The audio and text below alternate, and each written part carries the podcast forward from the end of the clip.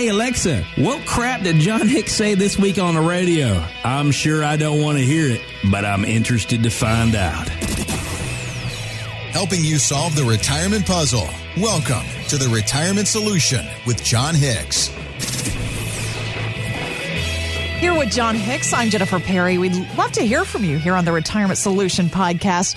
You can always drop us an email with any questions for Jon at retirementsolutionradio.com. And you turned off all those text and tweet alerts over there, Jon, for the show today. I hate when Yes, I did. off, you know. I tell you what, POTUS keeps texting, and uh, and now that he's left town, whew, I'm just trying to catch up.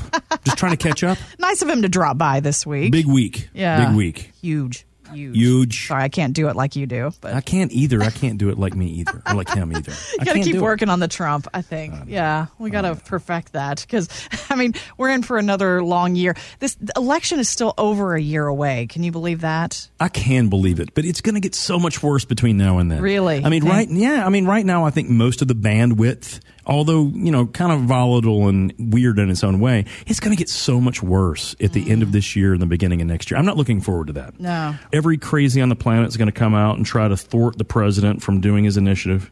And of course, you know, he is who he is. Who knows what's going to be said in retaliation and or backlash and or or anything else for that matter. So it's going to be an interesting uh, year or so. I wish it would come a little quicker. Me in some too. ways. Me too. Just but a little bit. Yeah. Already politics are starting to affect our financial headlines, though, Jon. Yes. And uh, we've seen that big time over the last few weeks here. And it actually kind of reminds me of this old George Clooney movie, some of the headlines we've seen lately. Where are you? Tail of the banks, kicking up something wicked here. Where are you? Going in. It's being called the worst storm in recorded history. Hurricane Grace is accelerating off of Sable Island. Once it starts, no force on Earth can stop it. These storms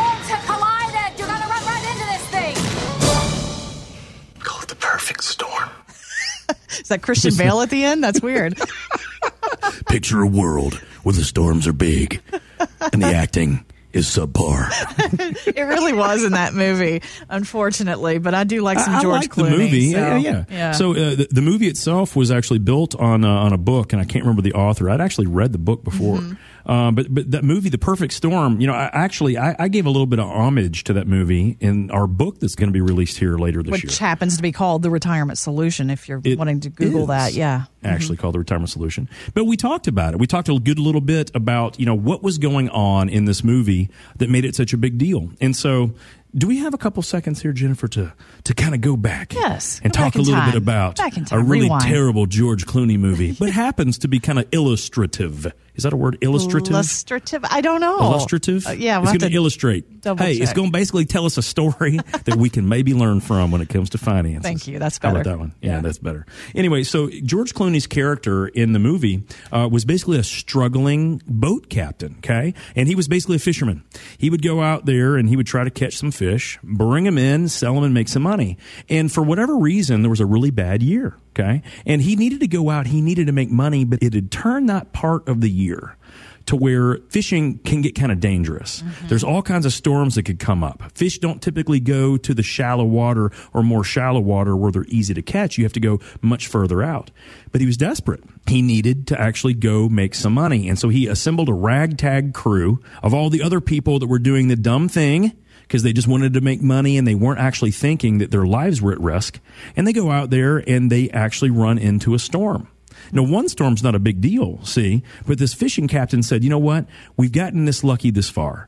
Let's go push it a little bit further. Now, here's what this reminds me of at this point in time.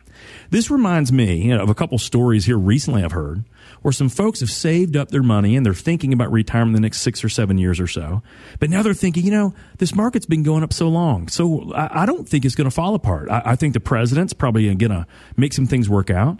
I think things are going to be good. And since my investments have been so good for me, I'm going to stay in there. I'm going to hang right in. Mm-hmm. And of course, there's always that ragtag crew around says, man, I'm going to do the same thing. Mm-hmm. Hey, if you're going for it, man, I'm going to go for it too.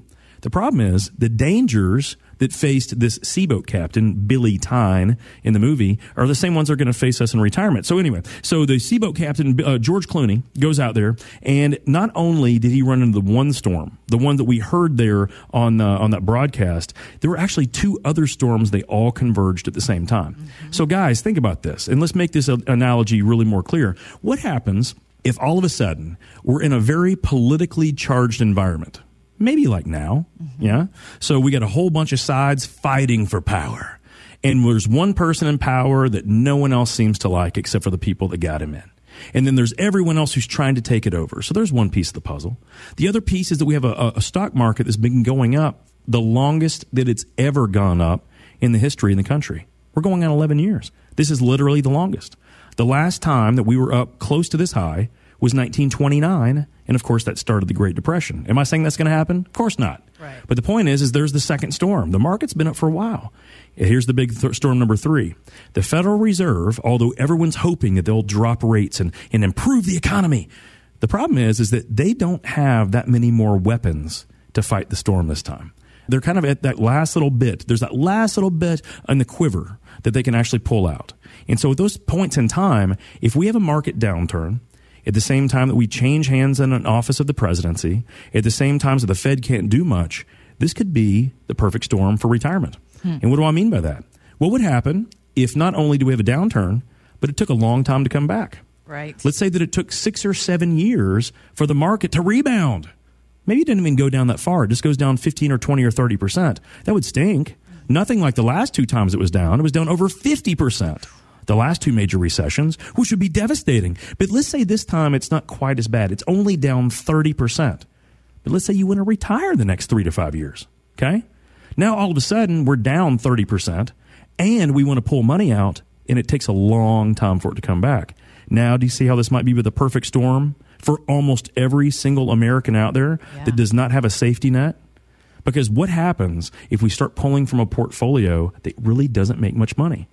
So, well, Jon, I don't have to worry about that. My money's not in the stock market. Perfect. What are you earning on those CDs? Nothing. As a matter of fact, if you invested in German bonds, Germany will give you back less money 10 years from now than you give them. Seriously. Seriously. If you went and bought a German bond, a bond in the German sovereign entity, they will give you, if you give them $10,000, they will give you back $9,900 in 10 years. Wow. Why on earth would people lock in a loss? Yeah. And that's what gets kind of scary, guys. Why would they do that? Why would anyone in their right mind do it? Because think about it. Wouldn't you rather lock in a known loss that won't devastate you than potentially deal with some terrible loss that you never saw coming? It's true. And this is not one or two people, Jennifer, that's done this. We're talking to the tune of $18 trillion worldwide has negative interest rates for governments, for governments. Wow.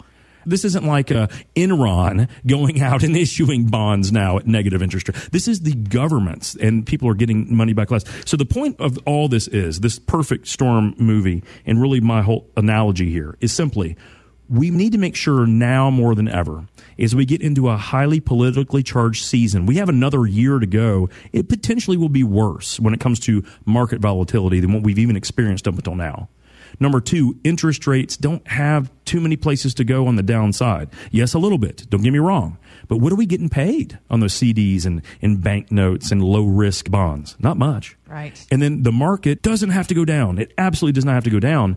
But where's the upside from here? The question is, what would happen if we did have a downturn and took a long time to get back? If you have not done that math on your portfolio, guys, I'm fearful that you're just like George Clooney's character. I'm afraid you're about to navigate your boat out in waters that we shouldn't ever be in.